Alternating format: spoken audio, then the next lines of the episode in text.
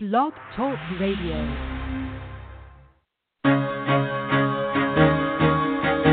Carol the Coach. Sex, love, and relationships. We talk about it here. Carol the Coach. Compassion with contemporary relevance. I am a psychotherapist. I can be your personal life coach and I can help you with your issues. There are no problems too small or too big. You can talk about anything. Speaker, columnist, radio TV host, and commentator. Carol the Coach brings messages of wellness and empowerment within reach of everyday people every day. Almost five years ago, I lost my soulmate in an accident. He was killed in a plane crash. Life just for me has seemed to stop. There are groups all over the city. I I mean, I teach one. It is a specific way to start thinking so that you shift how you see the world, which then shifts your energy, and then you feel better and you actually see things differently. Carol the Coach. Always available too at carolthecoach.com. Now I've got Russell on the line. I'm 47 years old. I'm a truck driver. I am married. I have a wife in San Francisco. Okay. I haven't been home in six months. My thing is, I I don't know if I have a sex addiction or what the problem is. Why do I want what I can't have? And as mm-hmm. soon as I can have it, I don't want it anymore. You're right on target when you say, I don't know if I have a sexual addiction. Well, guess what? Yes, you do. And you know what? That's my specialty, Russell. So you're at the right place. Continue. I meet women online, and, and I'm in a different part of the country. Mm-hmm. I, I travel all 48 states, so I love sex. I hear self esteem issues. You never felt good enough and you didn't feel like you were getting what you should have then, and you're reenacting that now. Do you want to change that about yourself? I got an, an interesting email this week. from somebody who said, Carol, you know, there are so many treatment centers out there and treatment modalities. What do you think is the best for treating sexual addiction? And I got to tell you, there is not one answer. You really have to explore what fits your best needs. For instance, I'm in the Midwest. I'm in Indianapolis. So if I got a client who um, is really budget conscious and they can only spend a certain amount of money, I'm going to refer them to some really good treatment centers here in the Midwest so that they can drive there, and that's going to cut out, you know, anywhere from three, five, a thousand dollars in airfare, and then I'm going to pick most definitely the treatment centers that are the most affordable. Now, I also believe there are treatment centers that are premier treatment centers. They have the most incredible staff, but they typically are two to three times more expensive than the average treatment center. So it kind of depends on what experience you want. Now, when it comes to individual therapists, you know that I only recommend certified sexual addictions therapists. Um, that's CSATs, C S A T S. And they are actually trained by ITAP, the International Institute for Trauma and Addiction Professionals. Uh, that is Patrick Carnes' group. There are some other very reliable um, treatment modalities out there for orienting therapists to sex addiction and problematic behavior, like SASH. And I, I don't know much about their program, but I do know their organization is excellent. But I'm partial to the one I went to, so I'm going to advocate for them. And then, if you want help for your partner, or if you're a partner wanting help for yourself, you all know that I am absolutely positively biased towards APSATs, A-P-S-A-T-S, and that is the you know the partner specialists that specifically work with the trauma that a partner experiences when she finds out that her partner is a sex addict. I mean, that is very, very traumatic. It involves partner betrayal. And partner betrayal is by far the worst type of betrayal out there. And so I am a believer in getting with people that understand the dynamics behind that. And so those are the two organizations that I really recommend. Thank you for your email. I'm glad that you asked. Now, you may ask yourself, where can I get free resources? You know, there are many, many, many free resources out there.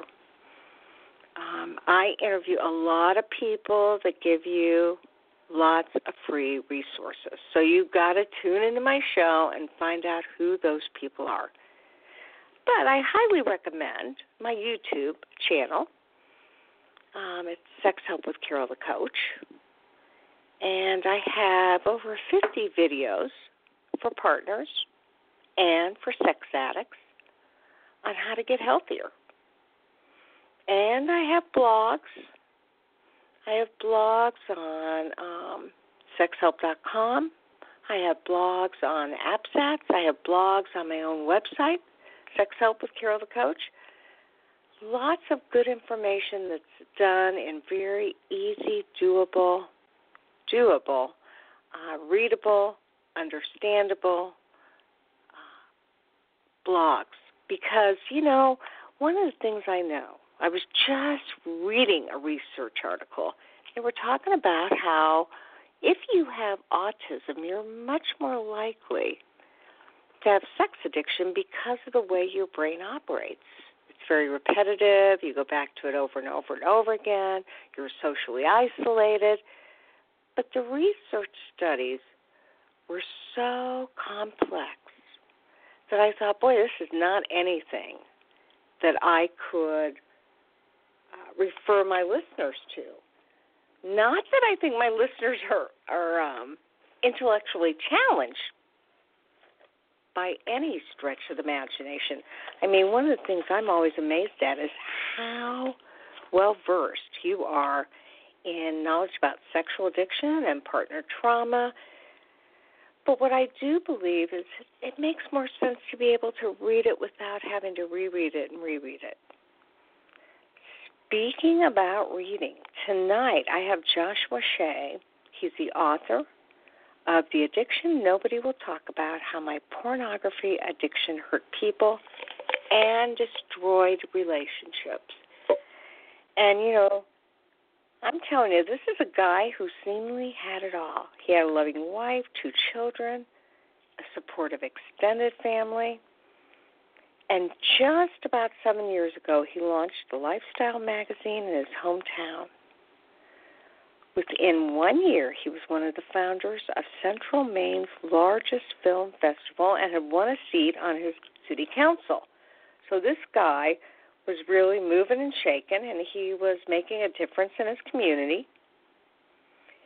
He had received the key to the city and was being called one of the next 10 people shaping Maine's economy. Wow, there were a lot of things working in his favor. However, while the public got one picture of Shea, behind closed doors, his long-time mental health and addiction issues were festering. He was a workaholic by nature, and you know, I always say, when you got one addiction, you probably have two or three, and some of them may be what other people would consider very valuable, like workaholism. So, Joshua Shea was a workaholic and he had actively ignored the red flags surrounding his long existing pornography and alcohol problems. He was finding it easier to lose himself in a bottle of tequila and adult websites than actually dealing with his issues. So, of course, when you combine workaholism, alcohol, and and sex addiction, you got the trifecta. This is going to be a problem. Shea's relationships with his family, his colleagues, and his friends grew distant. His business ventures began to collapse. And his life came to a screeching halt when he was arrested on a charge of underage pornography possession in 2014. Okay, so in 2010, he was considered one of the next 10, well, the next 10 people shaping Maine's economy. Four years later, he was arrested on porn possession, child porn, and then he was convicted and he served six months in jail in 2016. So, what do you do when you've lost it all and life does not seem like it's going to get any better? Well, if you're ready to make a lifetime change, you decide how can I make a difference in my own life and in the world. And that's what he did. Following his arrest, he sought help.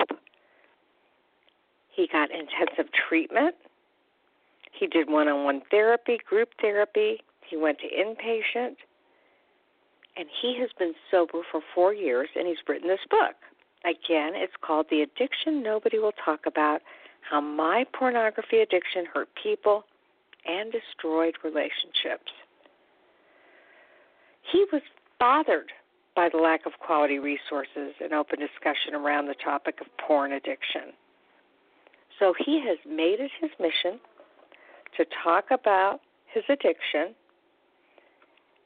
because he, like I, believe that when you talk about it and when you help others, you know, when you've experienced that suffering and you decide to have a transformation and you give back, that is the new trifecta for wonderful things to occur.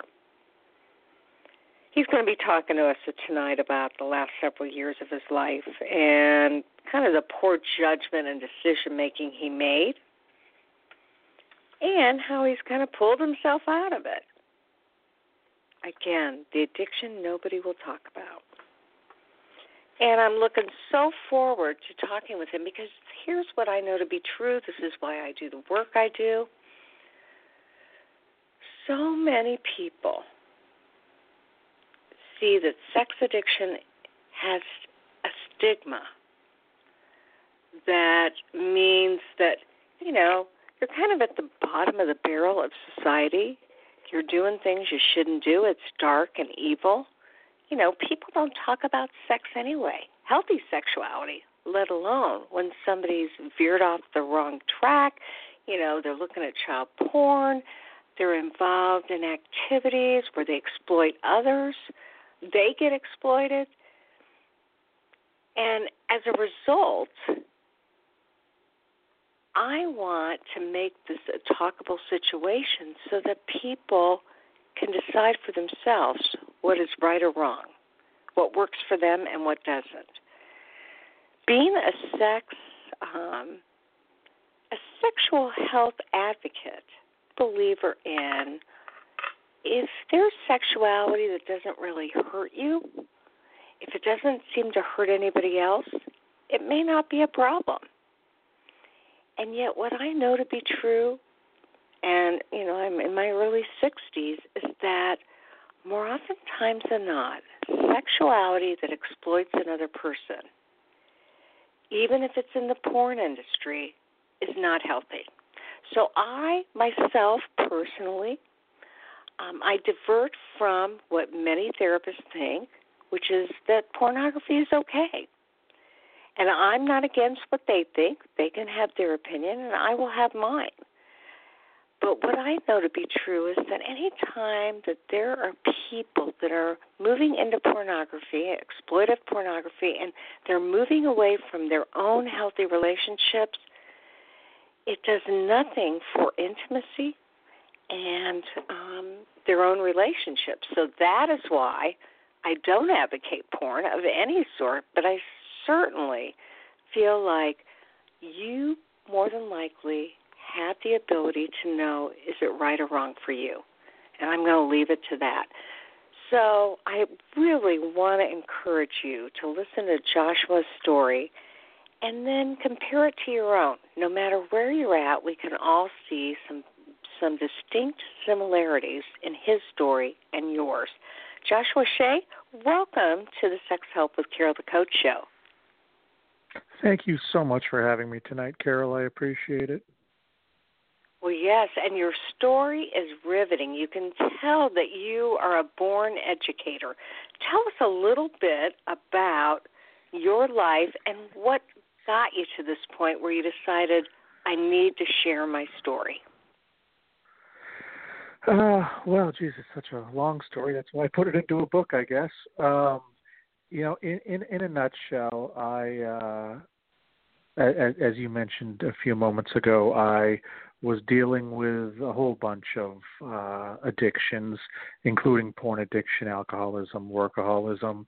Uh, I had issues with with mental health as well, um, and I was so lucky to have the resources and the ability to get some really great help after I ended up being arrested. Um, it was nearly two years between the time I was arrested and the time that I was sentenced. Uh, the legal system works incredibly slow. Uh, during this time, um, I went to two uh, inpatient rehab uh, centers, one one for alcoholism, one for sex addiction. I did all of that one on one and group therapy, like you mentioned, and I had this idea that you know I, I it, it was so powerful sharing my stories with other people who had uh, these these uh, problems. Um, when when we'd get together in, in our groups in rehab or, or back here in Maine, um, but the place that really drove home the point that I should start telling this story was when I was in jail. And um, because I was so well known in Maine, prior to getting into jail, the newspaper ran some stories of the fact that I was sentenced and heading in there immediately upon entering. Uh, there were inmates who were there for reasons that had nothing to do with sex or porn. Most people there were awaiting uh, hearings on domestic violence or probation violations with drugs or whatnot, but they would come to me off to the side and start asking questions about sex addiction, start asking questions about porn addiction. And it really, you know, was sad because so many of them didn't have the resources to go to a uh rehabilitation center out of state or they didn't even know where to go locally to start talking about things. You know they could find an aa meeting but they didn't know where to go for a sex addicts anonymous meeting or a sexaholics meeting. Um so it, it was it was there in talking to a lot of these people that i decided you know i think what i need to do is write my story down and not write a story that is necessarily self help, not write a story that's necessarily full of statistics, and I can quote both ad nauseum to you, but really just talk about myself and talk about the way that I imploded and hope that the book can really serve two purposes. One, as a mirror for those who are in the early stages of addiction or maybe in the ongoing stages to see my story and recognize that if you don't get help, like any other addiction, it's going to escalate. And in my case, it escalated to a criminal place, as many addictions do.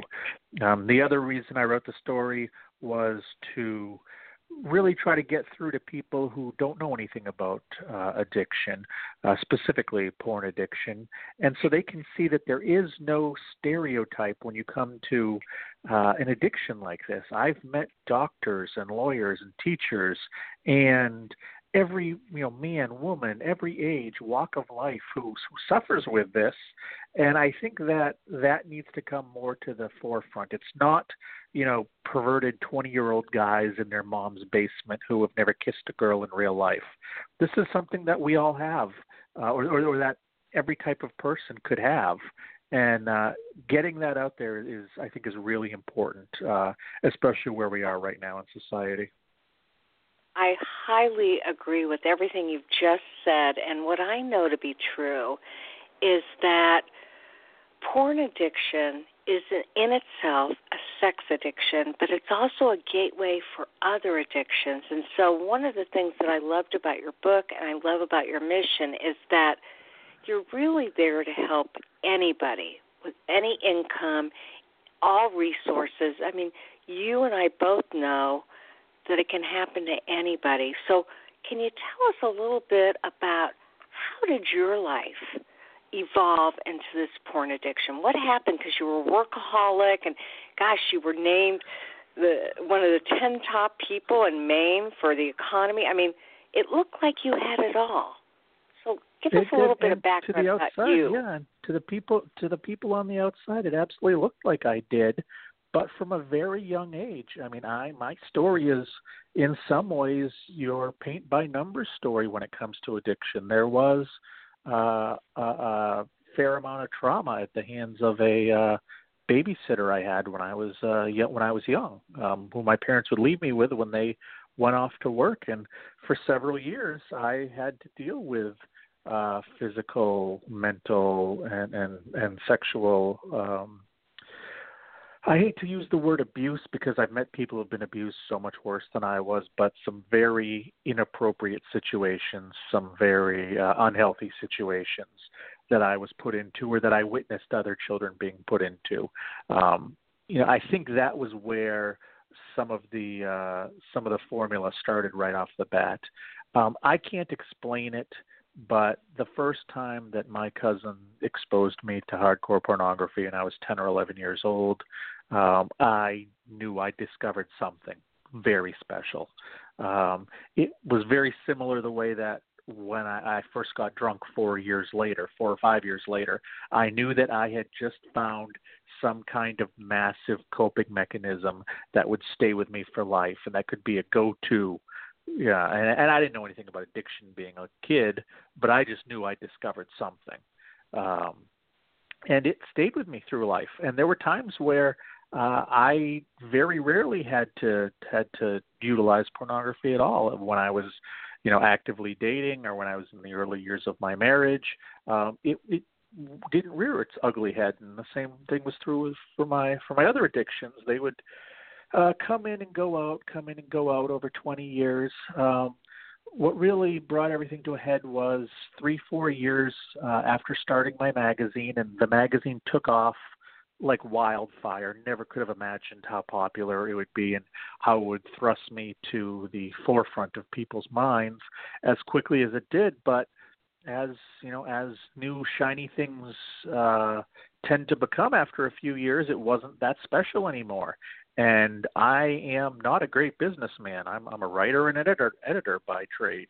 Um, at the beginning we had a ton of money coming in and not a lot of expenses. Four years later, we started to plateau with our revenue and our expenses kept growing and I didn't have the skill set to take care of this. So I fell back onto my uh, addictions and started to drink harder and use more porn than I ever had. The I couldn't turn around my company's fortunes and uh ultimately, um, I just thought, you know, I've I, I was I was diagnosed bipolar in my mid twenties. You know, I remember that intense amount of energy that I used to have when I wasn't taking my psych meds. Maybe if I took myself off of my meds, I could tap into that manic side that when I was 22 years old would let me stay up 20, 21 hours a night, uh, where I never felt tired, where I had constant creative juices going, where everything was great. And and that's just the fallacy of nostalgia. Um, because so so so I, I pulled myself off of my pills. And I think that was the uh I don't say beginning of the end. I think that was the end of the beginning. Um, I think that uh, I it didn't have the result that I hoped for. It didn't save the Mhm. company. All it did was make me t- turn more toward alcohol and porn as crutches for coping with anxiety, for coping with the stress of a failing business, uh, my relationship with my wife and my kids uh, was failing because I was spending so much time at work trying to save this thing um, and trying to run my film festival and, and political career. Um, and it was really one of these things that just kept imploding and imploding, and I needed more alcohol and I needed more porn. Eventually, I made the move from watching videos online to talking to women in chat rooms and I very quickly learned how to work the software that was used, so nobody would see me on a webcam, but I could see them. What they would see Mhm. is a video of a good-looking guy who, uh, you know, had a lot, who, you know, uh, he he sounded just like me because it was me doing the typing, but he was a much prettier version of me, and I was able to uh, convince women um, by gaining their trust. You're you're absolutely typical kind of grooming to uh, engage in sexual behavior online. And one of the things that I would do at the end, because as my life was imploding, and as trophy collecting was a hugely important way for me to validate myself, I would take a screen capture when I successfully got a woman to take off her clothes or or perform sexually online for me. Uh, take a couple screen captures, throw it into a folder, and come back the next night and do do it all over again, and ho- hopefully be successful. And that was really all about power. Um, I didn't use those those screen captures I took. I I didn't use them for sexual gratification because I had the whole rest of the internet to use for that. This was my little niche of even though I was losing power within my family, I was losing power at the workplace. I couldn't together. It seemed like the world was against me. Those two or three hours in the middle of the night when I was talking to women online, that's when I could exercise power, and I needed a trophy to show it. Unfortunately, Yeah, and it was after a couple- anonymous, it was affordable, and it was accessible. You could do it really without anybody knowing what was going on. Absolutely, because like I said, most people when they're using these, it's they they see the the person on the other end, the person on the other end sees them. But I was taught essentially how to bypass my webcam and find a video uh, that could that could fool people. So they were seeing instead of seeing a guy in his late 30s whose life was crashing, they saw this good-looking buff guy in his early 20s. Um, and Absolutely. I, I I was, you know, and since they didn't see me, I was on one part of my computer screen anytime a woman would give me a little bit of information that they probably didn't think was very important, I could be doing my investigative uh, searches on the internet. And I, I have a background as a reporter, and I'm very good at reading people. Uh, you know, I'm, I'm an addict. I'm a liar and a manipulator by trade. Um, I I knew how to work people, so I could get them to do what I wanted. And unfortunately, after several months of doing this, um, I my body and my mind kept deteriorating to the point where I, as long as she looked old enough, that was good enough for me. That was really my only criteria. Unfortunately, um, looks can deceive. Uh, looks can absolutely deceive, and I know this, but I didn't let it bother me. And I unfortunately ended up talking to a, uh teenage girl. A few months after that happened, I you know didn't think of it. It was a one-off kind of thing. Uh, a few months later, the Maine State Police showed up at my door with a search warrant for my computers, and uh, we were we were off to the races there. I lost my job, you know, immediately. The, the my co-owners of the of the magazine uh, fired me that day. I spent that day that I was arrested dodging TV cameras um, at my house because their vans would show up every hour or two. Um, it was a hectically crazy time, but it was the best thing that ever could have happened for my health. Um, I would yeah, you never know, as I'm listening to your story, I'm sitting there thinking, I get that you had to be absolutely in shock and yet in denial, in hypervigilance. I mean, when you are exposed like that, all of a sudden your body goes into overdrive. And then I'm thinking about your wife and kids and how they probably didn't have even a clue that you were living this dual life.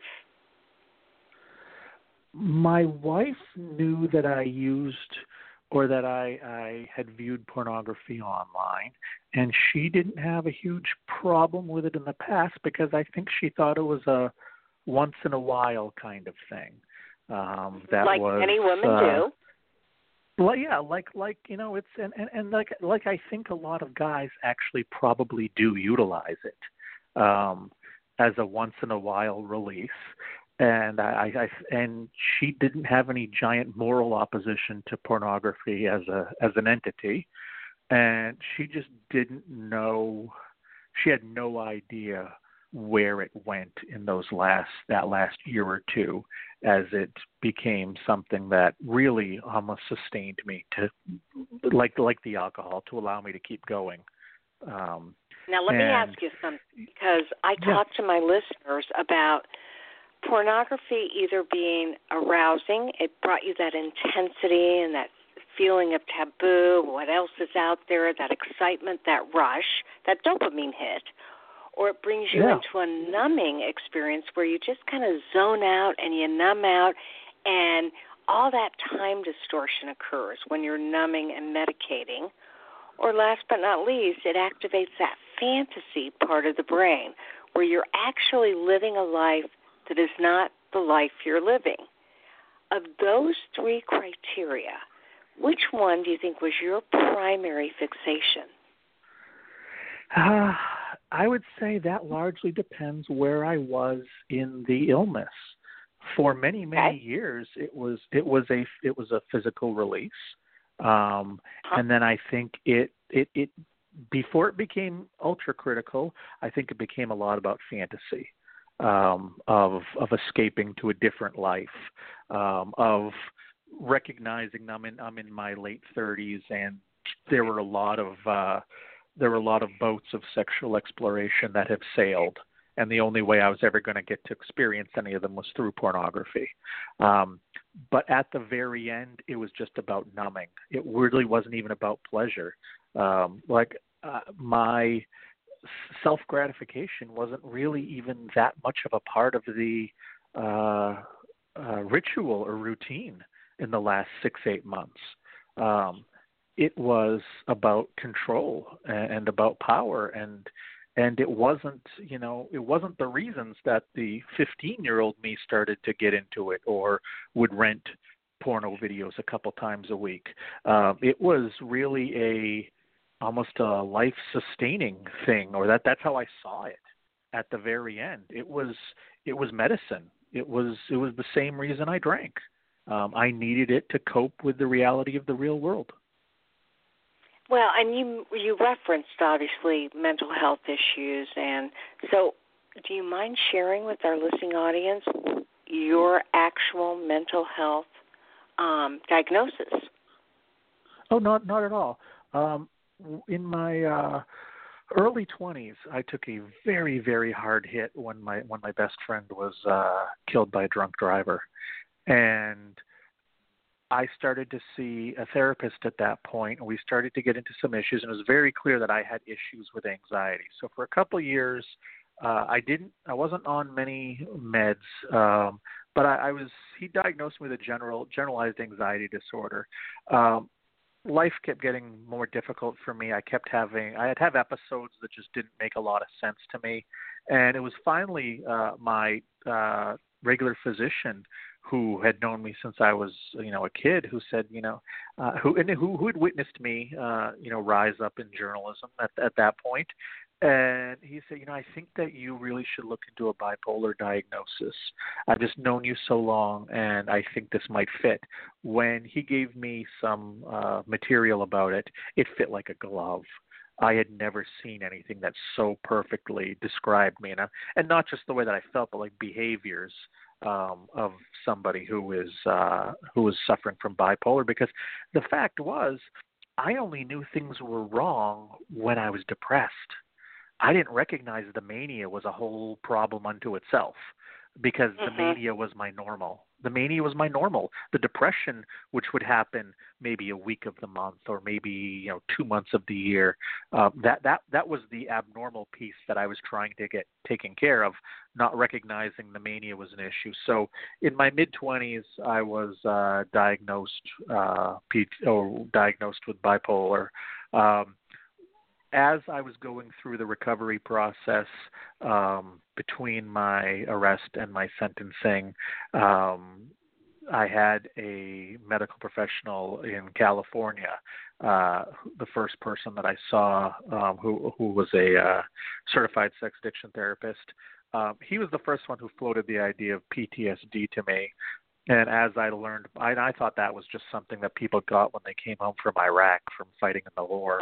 Uh, but as I as as I did more research um, and and started to do a lot of work with one specific uh, therapist back here in Maine, um, that seemed to really fit a lot of my uh, a lot of the the feelings and trauma that I had dating back to being a, a, a young kid um, dealing with that hellish house that I was in um, with that babysitter. Um, so, mm. so PTSD and bipolar are the two big ones. Um, my therapist and I have been uh, talking a bit about uh, some narcissistic personality disorder tendencies that I have uh, in, in the last couple months. Um, we she but, she, she yeah, doesn't quite diagnose me with it yet, but yeah, narcissism actually comes out of being wounded, and you were wounded early on in your life. So that narcissism helped to uh, provide that guard, if you will, that that wall that said, "I am all this, and you can't hurt me anymore." Right, right, absolutely. And, and what's interesting is right now I'm going through this process of uh, promoting this book and sharing my story again and again and again. And it's interesting in seeing some of my very uh, instinctive reactions to what's going on. Um, you know, just little things like when I get, I, I haven't received any bad reviews for the book yet, but I've received some middle of the road reviews, and you know that tweaks my little inability to handle you know criticism and you know it it it I, I put out this book and I want people to love it because I have this need for admiration. You know, I have these fantasies of of being a super successful author and you know almost and, and and I have to stop and recognize, you know what, I, I'm I'm not entitled to anything. I, I'm I'm not superior to any other author. Uh, I'm I'm these these natural things that come out of me now that before I would act on and just run with. Um, thankfully now I've been through so much therapy in the last couple of years that I can stop and really do what cognitive behavioral therapy is supposed to do for you, which is cause you to stop and look at your actions and analyze them and figure out why you're thinking the way you are, why you're behaving the way you are, what your next steps are going to be. And I think in, in, in doing some uh, research and learning about narcissistic personality disorder, it's one of these things that most therapists don't diagnose quickly because they really have to get to know you as a as a patient um, and understand you before they can uh, and uh, attach this diagnosis to you. And i can really see how five six years ago if somebody had introduced this idea to me that i had a narcissist problem uh I, I would i would have laughed in their face and just said no it's just because i'm that much better than you you know that's that's that's what the problem is um but thankfully through this process of recovery i'm open to new ideas. I'm open to diagnosis. I'm open to looking at myself and and for the first time in you know the first 35, 36 years of my life, I would not listen to criticism. I would not listen to uh, dissenting opinions, including when I had my own dissenting opinions. I just looked straight forward. I had my path. I was who I was. And uh, thankfully, recovery has allowed me to go a little bit deeper than to just be the stories that I tell myself.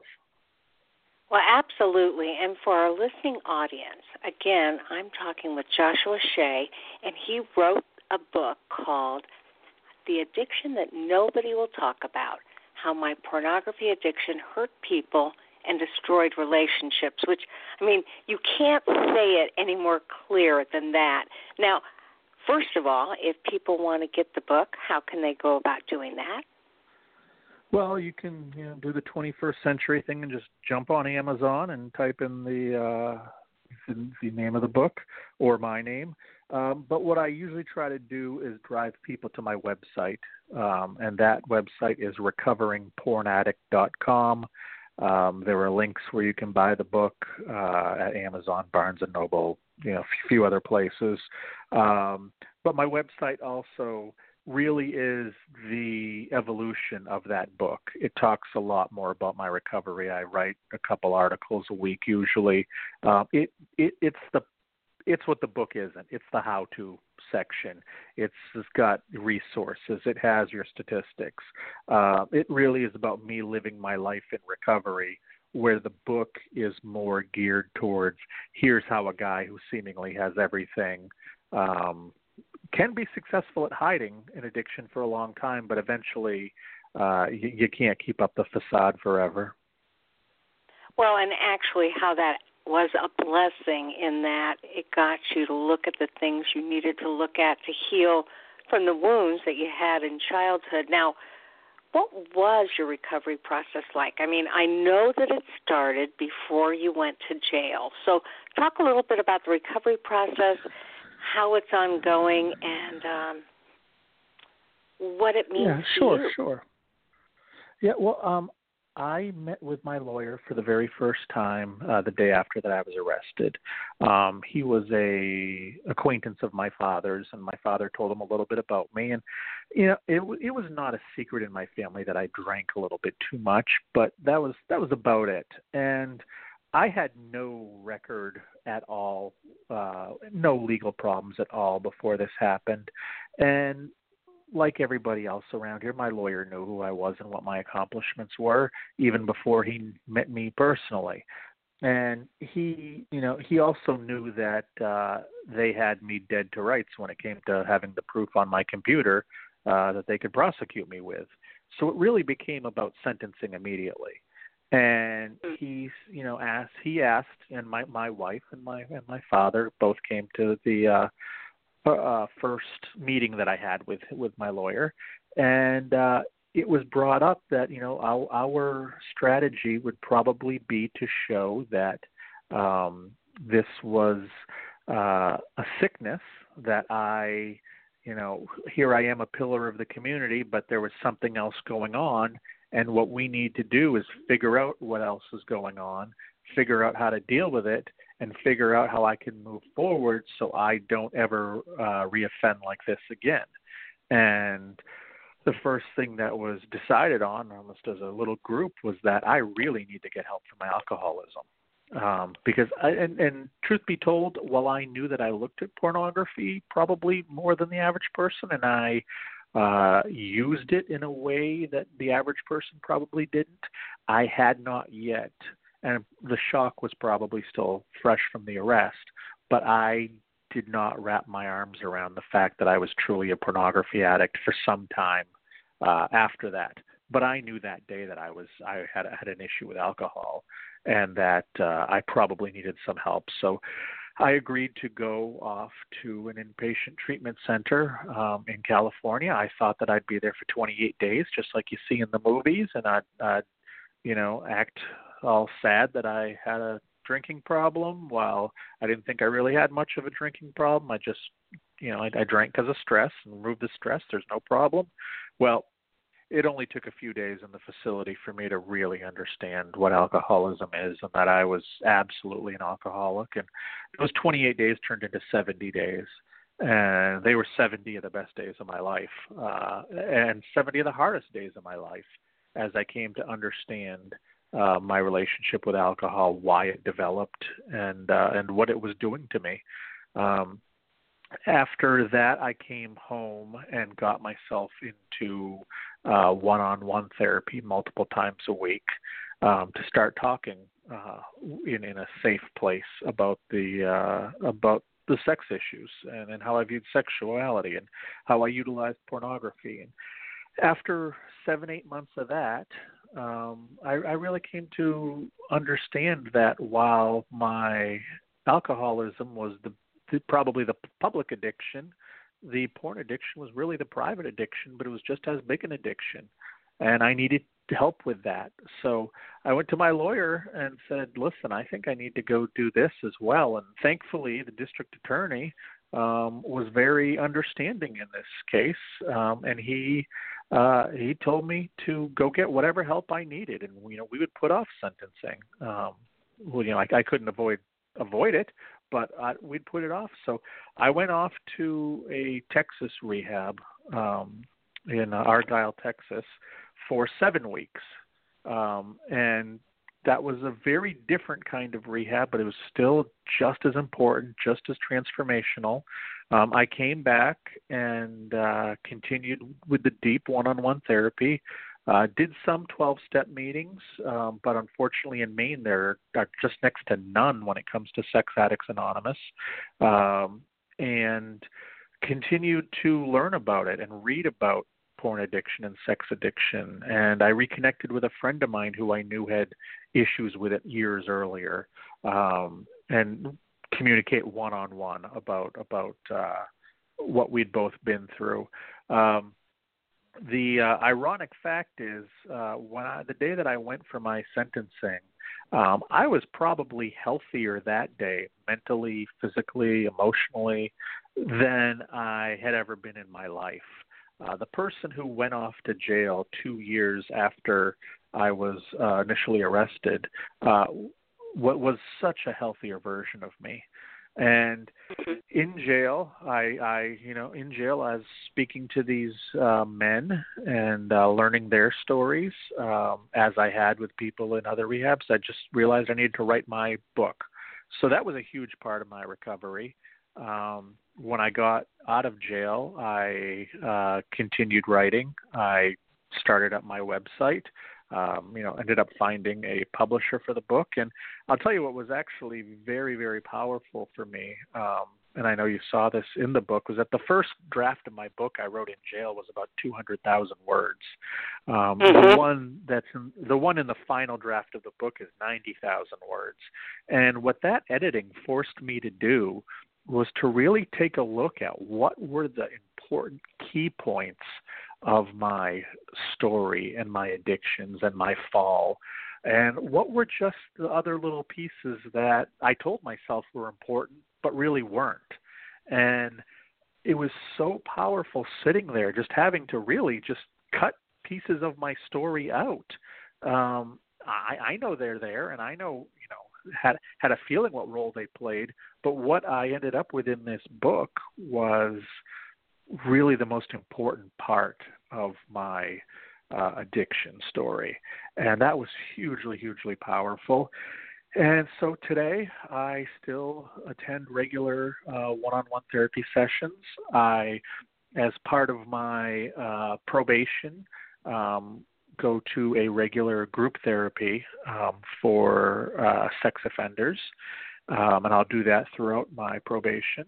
Um, and I, you know, I've this book has been part of me since I left jail, and now it's just a matter of uh, talking to people like you, talking to newspaper reporters or radio show hosts, telling them my story because I realize that it's important. It's it's great that I wrote a book. It was very cathartic. I wrote a book. I hope plenty of people buy the book.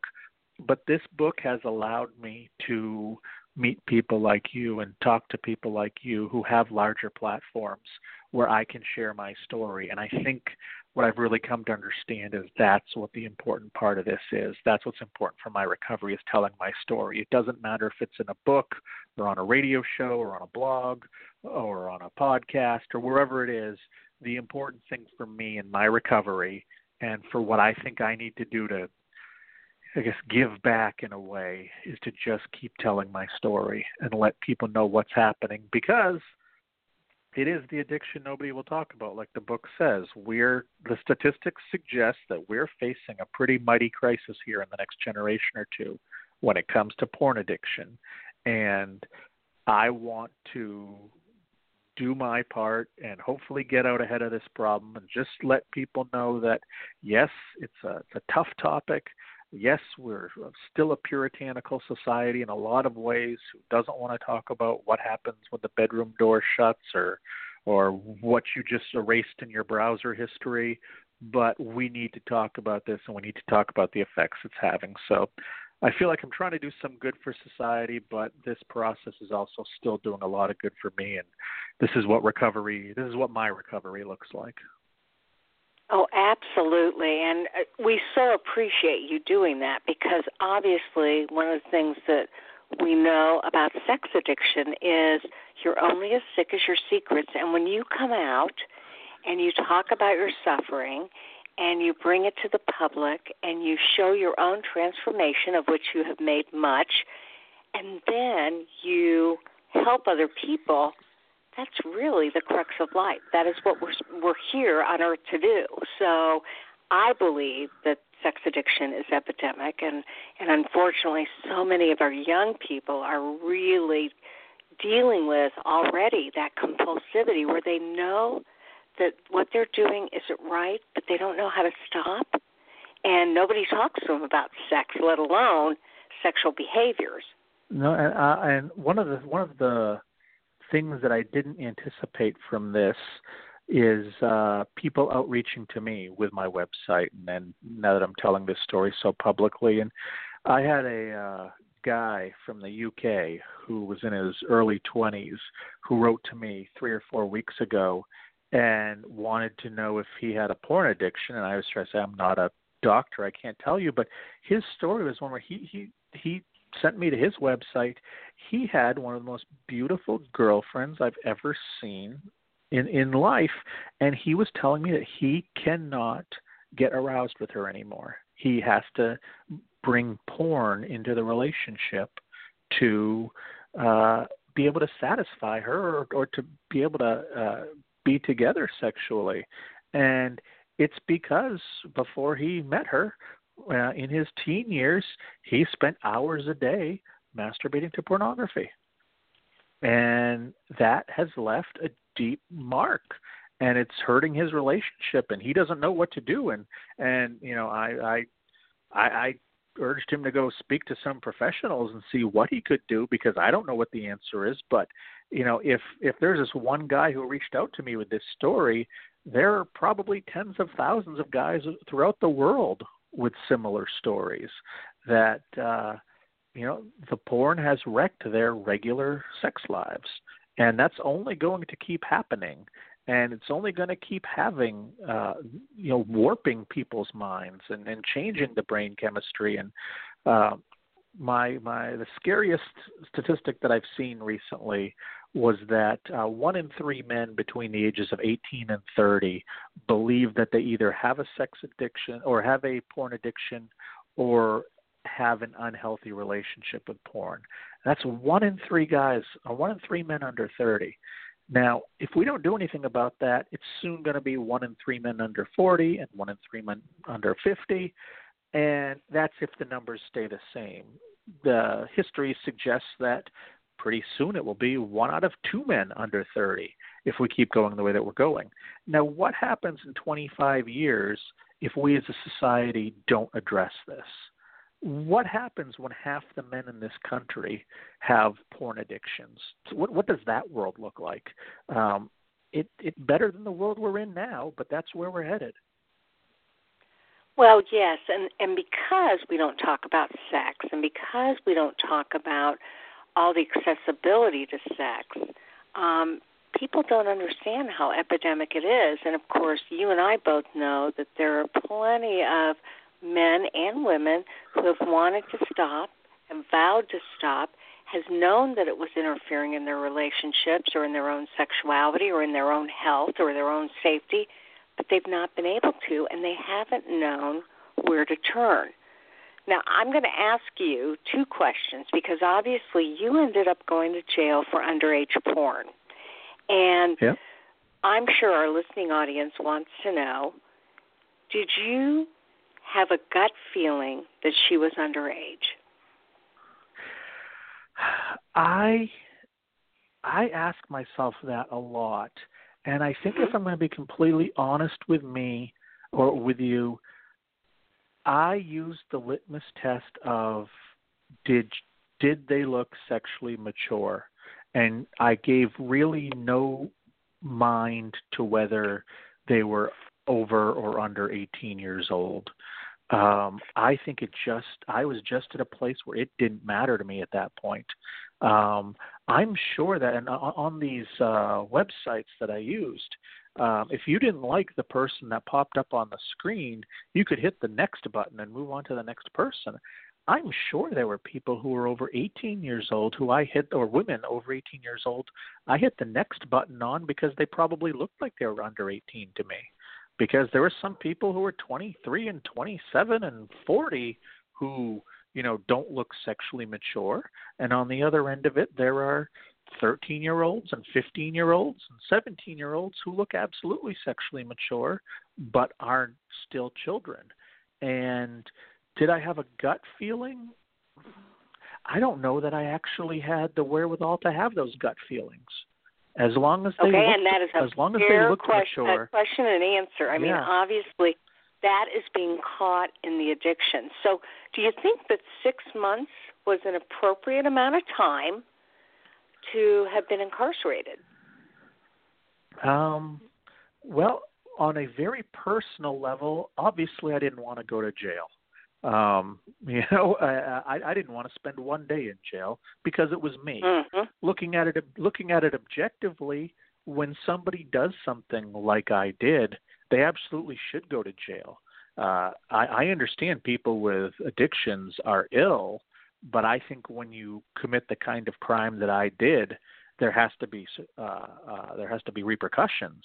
And I'll also mention that jail was a huge part of my recovery because it taught me that there are consequences to my actions, and it really drove that point home.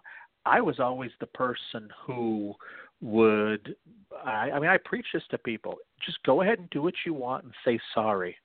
It's so much easier than asking permission to do anything because people will say no to you if you ask for permission. If you just go ahead and do the thing and then say sorry most people will just shrug and that's not the way the world actually works. That's the way that my diseased mind said the world worked. And because I was entitled and I was special that's the way the world worked for me.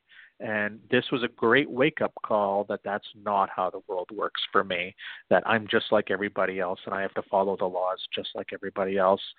Um, as far as specifically 6 months um, I have stopped asking myself if that was too little or too much because what it was it was right for the judge and I had to abide by what the judge said. Um, if I always say if people think that it's it's too little time or if people think it's too much time, there are ways to go change the laws and ways to go change sentencing. I could sit with resentment that I was in jail for six months, or I could consider myself super lucky for not being there for five years. Um, it, it was what it was, and I accept it, but I don't dwell on it too much. It was what society deemed was correct. So it, it it was what it was, but it was very it was very important to me. Although I probably could have got that message in two months uh, just as easily. Well, and you know, you were so honest to say that you know that A, it reminded you of the consequences of your behavior because obviously in addiction, you become more and more invincible, and because you feel invisible, you don't think it's ever going to catch up with you. So, A, you experience the consequence, and then two, obviously being there really helped you to get your thoughts together, and it's when you did the majority of your writing. So, you made it work for you. Well, and I'll tell you, one of the things that I never thought, and keep in mind, I, I was in county jail. In Maine, if you are uh, sentenced to less than nine months, you go to jail versus prison. So I can't really speak to the prison system in Maine. But in county jail, uh, the, the hardest uh, there were a lot of adjustments, but one of the hardest adjustments mentally was the fact that nobody expected anything from me. Uh, I, I was expected to not get in fights with people. I was expected to take my meds when I was told, and that was essentially it. I could you know, I could pass up on meals or I could eat meals. They they provided them. I could watch TV or not. I could there there was no there there was nothing for me to be be beholden to. and that was one of the strangest things in the world. Because even in rehab, you have to be at this group at this time. You're going to be eating this at this time, and you'd better eat it. Then you're going to be exercising at this time, and you'd better be out there. Um, you know, th- uh, this was the first time in my life that I didn't have a rigid schedule and that I really didn't have any responsibilities.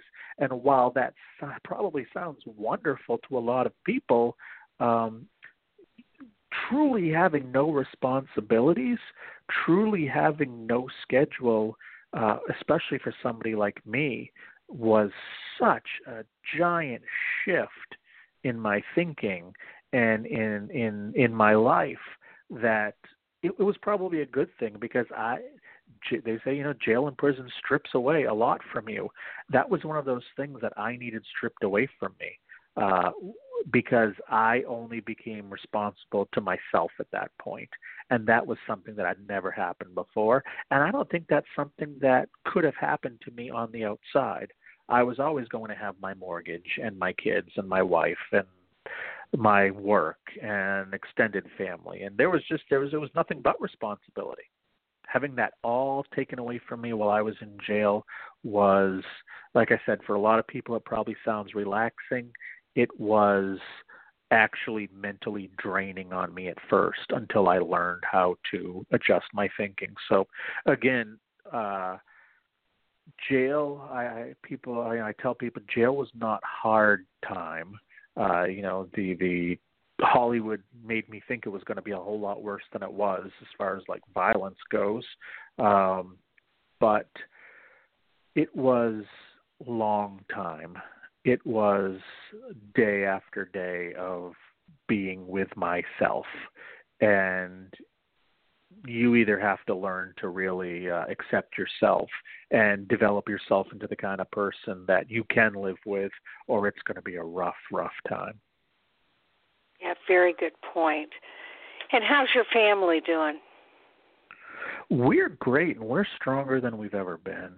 Um, and that, that's just a testament to my wife and my kids. Um, I have seen and met so many people who have had their lives and their family lives destroyed by the kind of thing that I did.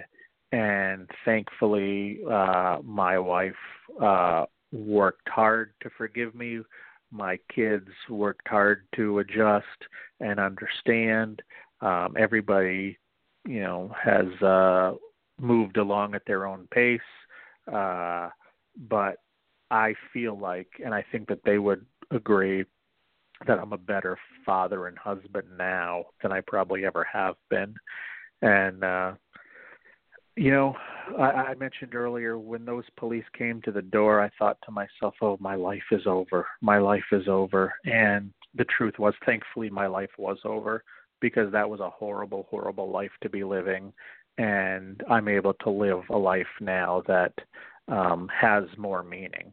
You know, I may I may only be talking to you know dozens of people or hundreds of people on my blog versus tens of thousands like I was with my magazine but I feel like I'm saying much more important things uh I I feel like this all I don't say this happened for a reason um because I think that I, I, I like to think this kind of bad thing doesn't happen to my victims for a reason um mm-hmm but but what I can do is if I can through my work now create a world that has one less victim than I created, then maybe this was all for a net good. Oh, and that's a wonderful place to end. Joshua Shea, thank you so much for sharing your story. I want to remind our listeners that you've written The Addiction That Nobody Will Talk About how My Pornography Addiction Hurt People and Destroyed Relationships. You can get that on his website. And one more time, your website is? It is recoveringpornaddict.com. That's right. And of course, you can do it all the other ways Amazon, Barnes and Nobles, Borders, whatever. But if you go to his website, it, it probably makes him just a little more money, correct? Um, you know what? I'm not even sure. My publisher's handling all of that, and I've just been told I won't see any check for six months. And because this is such a specialty book, don't expect to see much of a check even in six months. Um, so I'm not worrying about that because if if if this was about money, I would continue doing what I did. Not excuse me, what I did in my past, and I I still make money in regular life as a freelance writer and as a ghost writer. Um, you know, so whether whether I get two dollars and two dollars and twenty cents, I, I don't care. Right, it matters not. Well, thank you for getting the word out and keep us posted of other endeavors that you're doing. And I wish you the best of luck because you really symbolize what recovery is all about. Thanks, thanks so much. Thank you. That really means a lot uh, hearing that. And I also just want to thank you for giving people like me uh, the platform by which to share our stories because it would be impossible without that. So thank you very much, Carol. Well, I love talking about hope, strength, and recovery, and um, you just keep up the good work. You take care. Thank you. That was Joshua Shea, and again, his book is The Addiction That Nobody Will Talk About How My Pornography Addiction Hurt People and Destroyed Relationships. You can get it on Amazon. And we're running late tonight, so I got to go. But I want you to know there will only be one of you at all times. So fearlessly have the courage to be yourself. And we will see you next week for more sex help with Carol the Coach. Make it a great week no matter what is going on and no matter what you're facing. You can do it. And go to my Sex Help with Carol the Coach YouTube videos to get inspired about your own personal strength. Have a great week. Hello, it is Ryan, and I was on a flight the other day playing one of my favorite social spin slot games on chumbacasino.com. I looked over the person sitting next to me, and you know what they were doing? They were also playing Chumba Casino. Coincidence? I think not. Everybody's loving having fun with it. Chumba Casino is home to hundreds of casino style games that you can play for free anytime, anywhere, even at 30,000 feet. So sign up now at chumbacasino.com to claim your free welcome bonus. That's chumbacasino.com and live the Chumba life. No purchase necessary. VGW. Void prohibited by law. See terms and conditions. 18 plus.